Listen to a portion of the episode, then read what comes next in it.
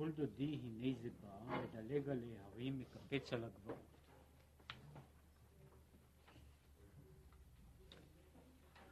כשאנחנו אומרים שהעניין הזה שייך לסוד הגאולה, העניין הזה שקול דודי הנה זה בא, שייך לעניין של סוד הגאולה. ומה הכוונה של מקפץ, מדלג על ההרים, מקפץ, מהו המדלג והמקפץ?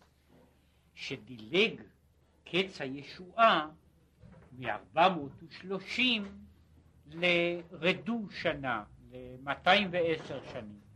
כן, כיוון שהקדוש ברוך הוא דילג וקיפץ את הקץ, זה מה שהוא אומר לזה, לא רק שהוא, הרי זה ההבדל בין מי שהולך כסדרו למי שהולך, למי שמקפץ, שהמקפץ עובר, מדלג על תחומים שהוא דילג. היה הרי אמור לאברהם שעבדום ועינו אותם 400 שנה, ובפועל הם היו במצרים רק 210 שנה. וזהו העניין של המדלג והמקפץ. אבל כאן הולך המאמר לכמה וכמה נושאים ועניינים אחרים. ולהבין עניין הגאולה ברוחניות. אנחנו יודעים על העניין הזה של גאולת מצרים, אנחנו יודעים על הצד הזה ועל המהות של הגאולה בגשמיות. כלומר הייתה גאולה, היו ישראל, היו עבדים במצרים ונגלו ממצרים. אבל יש גם העניין של סוד הגאולה ברוחניות. וסוד הגאולה ברוחניות יש לו כמה וכמה פנים, מלמטה עד למעלה מעלה. כלומר, הצד האחד של העניין ושל לימוד סוד הגאולה הוא, כמו שכתוב בספר תולדות יעקב יוסף, שהוא במובן מסוים זה כמעט המוטו של הספר, שעובר וחוזר וחורז כמה וכמה פעמים. הוא מתחיל כמעט בכל עניין, הוא אומר, התורה היא נצחית. אם התורה היא נצחית, פירושו של דבר שדברי התורה צריכים להיות משמעותיים בכל דור ודור. והעניין הזה של הגאולה, של גאולת מצרים, איננו יכול להיות להתייחס רק לשעתו או להיסטוריה שלו, אלא הוא עניין של כל הדורות. ולכן הוא נכון לא רק לגבי הדורות בכללותם, באותו אופן של נצחיות התורה הוא נכון גם לגבי האדם הפרטי. כלומר, כשם שהוא סיפור המעשה של כלל ישראל, כך הוא סיפור המעשה של האדם בישראל. ומעבר לזה ויותר מזה, הוא סיפור המעשה, כמו שהוא רואה אותו כאן, בעצם לא רק של האדם המסוים מישראל, הוא שייך גם לסיפור של נשמות ישראל, ועד לנקודה האחרונה זהו סוד הגאולה בכלל. ולכן הוא מדבר על זה ככה, להבין עניין הגאולה ברוחניות. כי עניין שכתוב, הושיע לו ימינו זרוע קודשו. כן, הושיע לו ימינו זרוע קודשו לקדוש ברוך הוא. יש, כבר יכול, יש ישועה של מעלה. כי יותר מזה כתוב לגבי בשבחו של הקדוש ברוך הוא, בשבחו של המשיח, יש, והעניין הוא מגיע שוב הלאה, שהוא צדיק ונושע. מה העניין הזה של סוד הישועה? מהי הישועה במשמעות שלה, לא רק בתחום החומרי וההיסטורי, אלא בכל היקף המשמעות של גאולה. כדי להבין את זה, צריך להבין תחילה עניין הגלות. כדי להבין את סוד הגאולה, צריך להבין תחילה את סוד הגלות. שהגלות בתמצית היא ירידה צורך עלייה. עניינה של הגלות הוא ירידה צורך עלייה. אין גלות אלא לצורכה של הגאולה שבאה לאחר הגלות. הוא כמו שכתוב, אנוכי ארד עמך מצרימה, ואנוכי אעלך גם עלו. כן? יש ירידה למצרים, וכאן יש גם הצד הזה שרמזתי עליו, שהגאולה היא כביכול גאולה אוניברסלית. היא לא רק גאולת האדם או גאולת ישראל, אלא אנוכי ארד עמך. אנוכי ארד עמך מצרימה. הקדוש ברוך הוא יורד איתנו למצרים, הוא יורד איתנו לגלות. זהו צד אחד של הדברים הללו. אחר כך אנוכי אעלך גם עלו, קשור לדברים נוספים בעניין הזה של שכמו שהוא אמר שזו ירידה צורך עלייה, היא כוללת בתוכה גם את העניין שאהלך גם עלו הוא עלייה אחר עלייה. אנוכי ארד עמך, אנוכי אהלך גם עלו עלייה אחר עלייה. הוא כתיב. וכך הדבר הזה מגיע להגשמתו. כמו שנאמר, וזה לך האות כי אנוכי שלחתיך, והוציאך את העם ממצרים, תעבדון את האלוקים על ההר הזה, דהיינו על הר סיני, בשעת מתן תורה, שהיה גילוי אלוקותו יתברך פנים אל פנים. אם כן, בהיקף הזה, התמונה יוצאת שיציאת מצרים, יש לה תכלית, ותכליתה היא תעבדון את האלוקים על ההר הזה. גלות מצרים, זוהי בעצם הסיום של הגלות להגיע לנקודה של מתן תורה. עכשיו, נקודת מתן תורה היא עלייה לאין ארוך, ומשום כך ירידה של גלות מצרים נראית שהיא צריך לרדת למצרים כדי להגיע לקבל אחר כך את התורה בהר סיני. שוב, יש דבר כזה.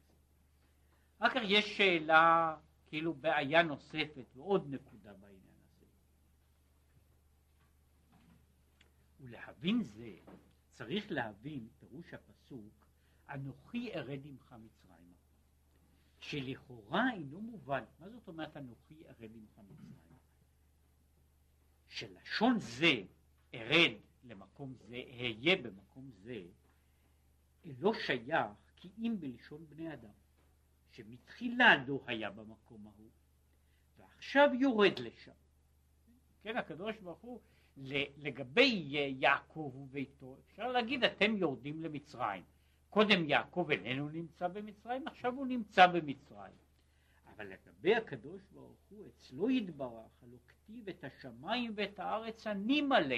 אם כן, אם הקדוש ברוך הוא מלא את השמיים ואת הארץ, הוא נמצא גם במצרים. כן, מה זאת אומרת שהקדוש ברוך הוא אומר, אני ארד עמך למצרים.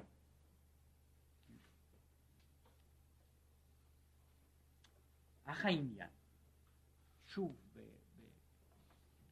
והנה אמרו חז"ל, מזכירים יציאת מצרים בלילות. והוא דרך אגב אומר, פירושו, בכל הגלות ושיעבוד הדומות ללילות, שכל בחינת הגלות היא בחינת גלות מצרים. כן, זה שהוא אומר שמזכירים את יציאת מצרים בלילות, פירושו, כאשר אדם נמצא בלילה, שהוא מרגיש שהוא בלילה, בגלות, בשיעבוד, בירידה, אז צריך להזכיר יציאת מצרים. והלילות הם לילות דאלמה, הלילות בכלל. כשיש לילה, אז צריך להזכיר את יציאת מצרים. וכל בחינת גלות היא גלות מצרים. וכן עניין הגאולה כתיב, כי מי צאתך מארץ מצרים, אראנו נפלאות. כך יש כל גאולה, היא גאולה כאין הגאולה של מצרים. אם כן, יש מבחינה זו, כל גלות היא מעין הגלות מצרים. כל גאולה היא גאולת מצרים. יש לנו לכן גלות מצרים והגאולה ממנה הן אב טיפוס, שכל גלות וגאולה הם חזרה על העניין של גלות מצרים, בשינויים, באופנים שבהם הדבר הזה מתייחס. אבל בסופו של דבר, אנחנו עוברים שוב את התהליך הזה, ולכן הנקודה, ההדגשה של הנצחיות של הסיפור. אנחנו יורדים למצרים, עולים ממצרים, זה בעצם כל המהלך החיים הכללי, הפרטי, הלאומי, האוניברסלי, הוא כולל את כל הסיפור של התורה, והוא חוזר עליה. וכמו שהיה גלות מצרים בעבודה קשה, בחומר ובלבנים, כך כל בחינת גלות, אף שאין דוגמתן ממש בגשמיות. מכל מקום, יש בחינת עבודה קשה בחומר ובלבנים ברוחניות. כן, כל גלות היא גלות מצרים. לא בכל גלות עובדים בחומר ובלבנים בדיוק כך. אז אם לא עובדים בחומר ובלבנים בגשמיות, עובדים בחומר ובלבנים ברוחניות. ולכן הוא אומר שיכול להיות מישהו שיהיה בגלות ועובד בחומר ובלבנים, לא בדיוק באותם חומר ובלבנים, אלא הוא עובד בהם ברוחניות. וזה יכול להיות בכל אדם פרטי, בכל מקום שיהיה, כמו שיש בכלל. עכשיו, כאן יש כאילו עוד קפיצה אחת, ששוב זהו הכל שייך לבניין של המאמר. כמו שכתוב בראיה מהמנה, חלק מהזוהר, כתוב כך, שעבדו בחומר ובלבנים ובכל עבודה בשדה, הוא אומר ככה, בחומר דה קל וחומר. עבדו בחומר, זה עבודה בקל וחומר. ובלבנים, דה ליבון הלכתה, זה ליבון הלכה. ובכל עבודה בשדה, דה ברייתא, זוהי הברייתא. כן? מפני שהברייתא, הפירוש, זאת אומרת, התרגום המילולי, הוא החיצונית. כן? מכאן אגב השימוש שלנו בעברית על חיות בר. חיות בר הם החיות שבחוץ, כן? בניגוד לחיות בית, כן? זה אותו עניין הזה של החיות החיצוניות, החיות שנמצאות בחוץ. אם כן, כל עבודה בשדה זו ברייתא. אם כן, הוא אומר, אז יכול להיות, יש חומר ולבנים ועבודה בשדה, וזוהי עבודה, עבודה קשה, מה שהוא מתאר פה, חומר ולבנים, עבודה בשדה. עכשיו, כל זה, כמו שאומר פה, החלק והתערובת של הדברים. ולהבין זה. הנה דרשו בהגדה, כתוב ככה, שמררו חיי אבותינו במצרים. מרור, מרור למה אוכלים? על שום שמררו חיי אבותינו במצרים. עכשיו יש פה הסבר שעל דרך החסידות, מה זה מררו חיי אבותינו במצרים? פירוש. כי האבות הן המידות. אבותינו הן המידות. שאברהם, יצחק ויעקב הם כנגד אהבה ויראה ורחמים. אלה הם אבותינו. יש גם צד אחר שהסבירו אותו, שאבותינו הוא מלשון אהבה, רצה. הרצונות שלנו. הוא אומר, מררו חיי אבותינו במצרים, מררו את חיי האבות שלנו במצרים. עמידות, אהבה ויראה ורחמנות. עכשיו הוא מסביר, מה זה חיי אבותינו? חיותן של חיי אבותינו הם המוחים, שהם החוכמה ובינה בגדלות השם.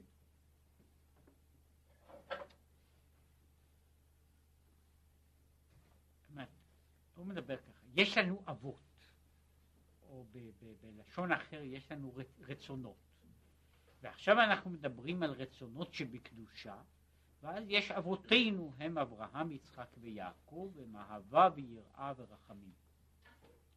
אלה הם הרצונות. יש חיי אבותינו, זוהי החיות שבתוך הרצון. עכשיו, מהי החיות שברצון?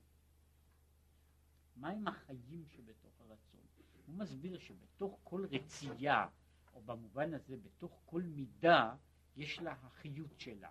והחיות של המידה היא העניין של המוחין של המידה, או הרציונל של המידה הזו, ההכרה של המידה, ומשום שההכרה של המידה היא יוצרת את החיות שלה, היא לא יוצרת את המידה בעצמה, כמו שמבואר במקומות אחרים, אבל היא יוצרת את החיות של המידה, ולפי האופן ועומק וגודל ההכרה, כך קיימת המידה באותה דרגה של שלמות. ועכשיו בשלמות העניין, זה לביאור בשלמותו בכל חלקיו, הוא נמצא בכמה מקומות אחרים, אבל רק בהגדרת ההגדרה הכללית, אף על פי שיש בתוכנו מידות, כלומר יש לנו אהבה ויראה, משיכה אל, רתיעה מין, כן, וכך הלאה, שהם דברים מהותיים, שהם טבועים בנו בעצם היות הנפש. מכל מקום, קודם כל, הדברים הללו אינם יכולים להיות לגמרי עצמאיים. כלומר, אינן יכול לאהוב בלי שיהיה אובייקט של אהבה. צריך שיהיה אובייקט של אהבה. אם אין לה אהבה מוסע, היא לא יכולה לחול על דבר מוסע. כן, היא צריכה מוסע. את המוסעים לאהבה אנחנו מקבלים מתוך ההכרה, שהיא יכולה להיות בכל מיני דרגות, אבל היא דורשת איזשהו אובייקט לאהבה, או אובייקט ליראה, או אובייקט לכל דבר אחר. יכול לפעמים קורה שהאובייקט הזה הוא מדומה, כן? לא רק שאפשר לפחד משום דבר, כן? אבל כשאדם מפחד משום דבר, כן? זאת אומרת, מדבר שהוא לא אמיתי, לפחות נדמה לו. כיוצא בזה בן אדם גם יכול לאהוב שום דבר, כן? גם זה קורה, אולי קורה לא פחות מאשר לפחד משום דבר, רק לא יודעים את זה בצורה כל כך בהירה, וכיוצא בזה באופנים אחרים. עכשיו, זהו הצד אחד, זה העניין של הכרה, אבל ככל שההכרה היא שלמה יותר, מה שהוא קורא לזה שיש מוחין בגדלות, ככל שההכרה שלמה יותר, ההרגשה נעשית חריפה יותר. וזהו עניין שהוא במהות, אם אפשר היה בכלל לעשות את החילוק, שהוא מחלק אותו במקום אחר, בין קטן וגדול. שהוא מחלק פה בעניין הזה של מוחין וקטנות ומוחין וגדלות. למעשה, כל עוד יש אפשרות של ההכרה להחזיק בעניין, ולהתעמק בנושא, לזכור אותו ולחשוב עליו, הרגש יכול להתקיים כלפי אותו דבר. ככל שכוח ההכרה הוא קטן יותר, מה שקוראים מוחין וקטנות, גם כאשר יש רגש, הרגש הזה מתחלף מהר מאוד. ולכן, אחת הסיבות שאומרים שילד קטן הוא יכול להיות, הוא צוחק רגע אחד, ואחר כך הוא בוכה ושוב צוחק, זה לא נובע מפני שהוא מרגיש פחות. זה לא מחיסרון שיש במידות שלו, זה מחיסרון שיש במוחין. כושר הריכוז הוא קיים הרבה פחות, ולכן המחשבה איננה יכולה ליצור, ההכרה איננה יוצרת אובייקט. וכיוון שהיא לא יכולה ליצור אותו, לכן הוא האהבה והשנאה ושאר הרגשות הם רגשות שמתחלפים, וזה נכון לגבי מהות האדם בכלל. ככל שמהות ההכרה בדבר היא שלמה יותר, שיש הרגש שיכול להתייחס לאהבה הזו הוא מלא יותר ושלם יותר, כן? וככל שהעניין הזה הוא פחות וקטן, ההרגשה היא ממילא לא יכולה להתקיים. היא יכולה כאילו להתלקח, אבל איננה יכולה להחזיק מעמד. לכן הוא מדבר, חיי אבותינו הן המוחין. עכשיו, לגבי העניין הזה של אהבת השם ויראתו, העניין הוא החוכמה ובינה בגדלות השם. לדעת כי אין עוד מלבדו, בשמיים ממעל ועל הארץ מתחת. למעלה עד אין קץ, למטה עד אין תכלית, ולדלת סטרים, לארבעה צדדים.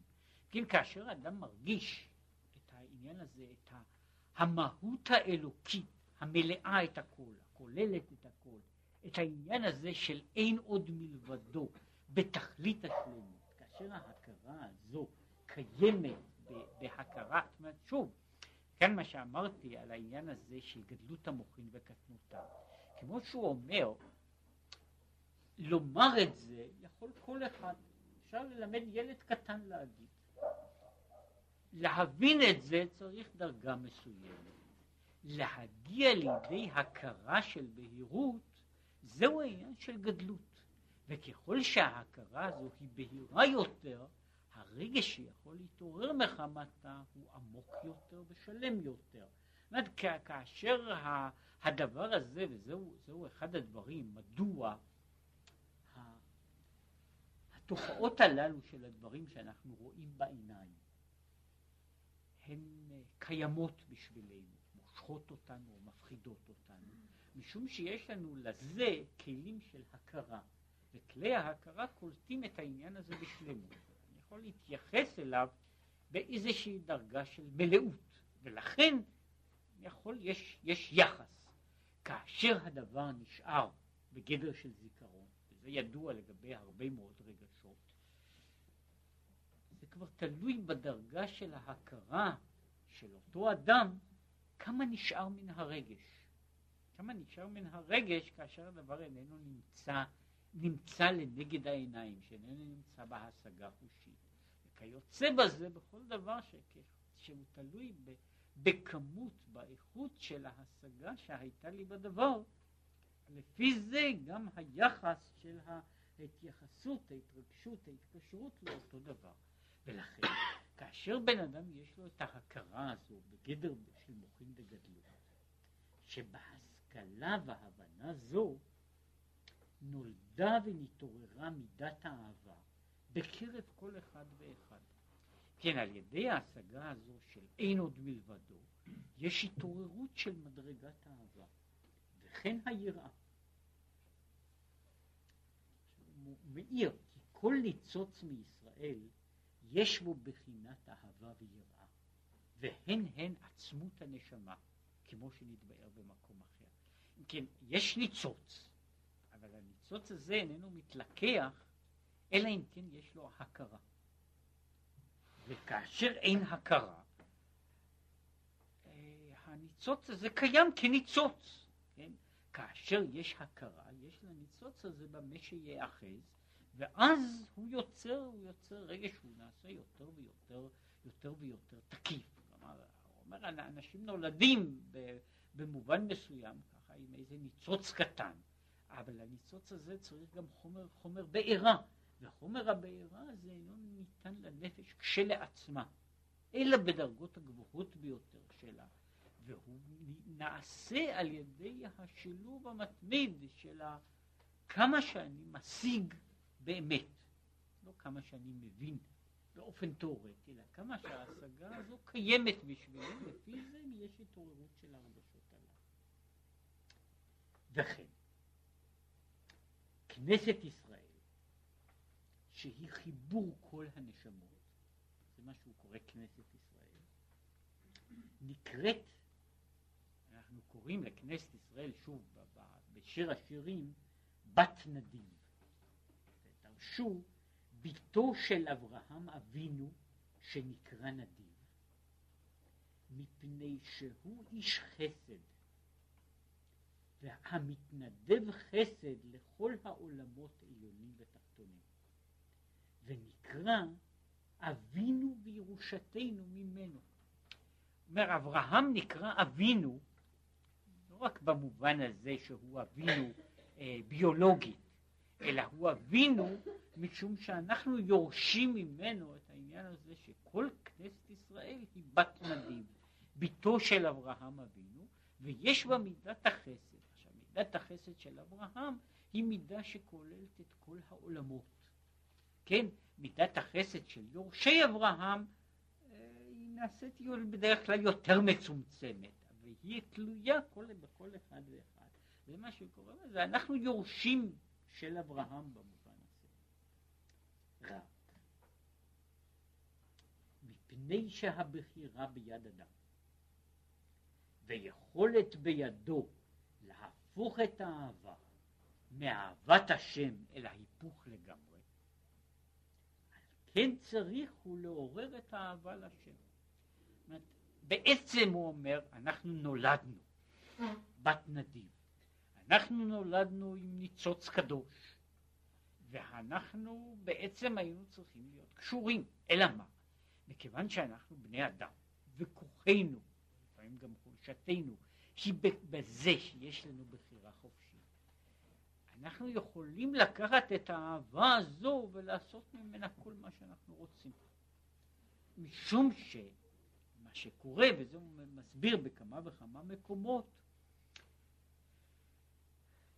את הרגש אני יורש מהאבות. את ההכרה אני צריך לעשות ליצור בעצמי. ואם ההכרה שלי נאחזת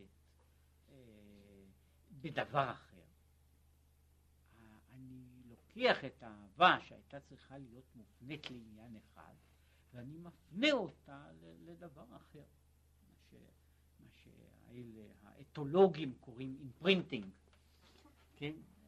שמישהו, כן, שעבז מסכן שגדל לא במקום הנכון, הוא יכול להיות מאוהב בתרנגול הודו, והוא לא יכול לצאת מזה, משום שברגע מסוים ההכרה שלו התלבשה שאובייקט האהבה שלו הוא תרנגול הודו. ואז הוא באמת עבז, אבל הוא אוהב תרנגול הודו, כן? או אדם, או צעצוע, והוא קשה לו, מכיוון שהוא עבז, שוב, אין בידו בחירה חופשית, הוא לא יכול להינתק מהעניין הזה. עכשיו הוא אומר, במבחינה מסוימת, זו הטרגדיה של בת נדיב, כן? שהיא, נאמר, נולד מישהו שהוא בנו של אברהם אבינו, והוא היה צריך להיות מלא באהבת השם, ובגלל איזושהי תאונה בדרך הוא מאוהב באבז, כן? והוא צריך, אז לכן הוא אומר, משום כך צריך האדם לעורר את האהבה לשם, משום שהבחירה היא ביד האדם, משום שהאדם איננו נבנה רק על ידי אינסטינקטים שנמצאים בתוכו, שהוא יכול לומר, הוא ירש אותם. הוא יורש, זאת אומרת, הוא יורש יכולת מסוימת, הוא יורש פוטנציאל, אבל הוא איננו יורש הכרות, הוא איננו יורש ידיעות. את הדברים האלה, את הערת האהבה, זה צריך האדם ליצור. זה אומר, ועל זה מיוסד כל עניין שיר השירים. אם תאירו ואם תעוררו את האהבה. כל העניין הזה של שיר השירים הוא כל העניין הזה של לעורר את האהבה.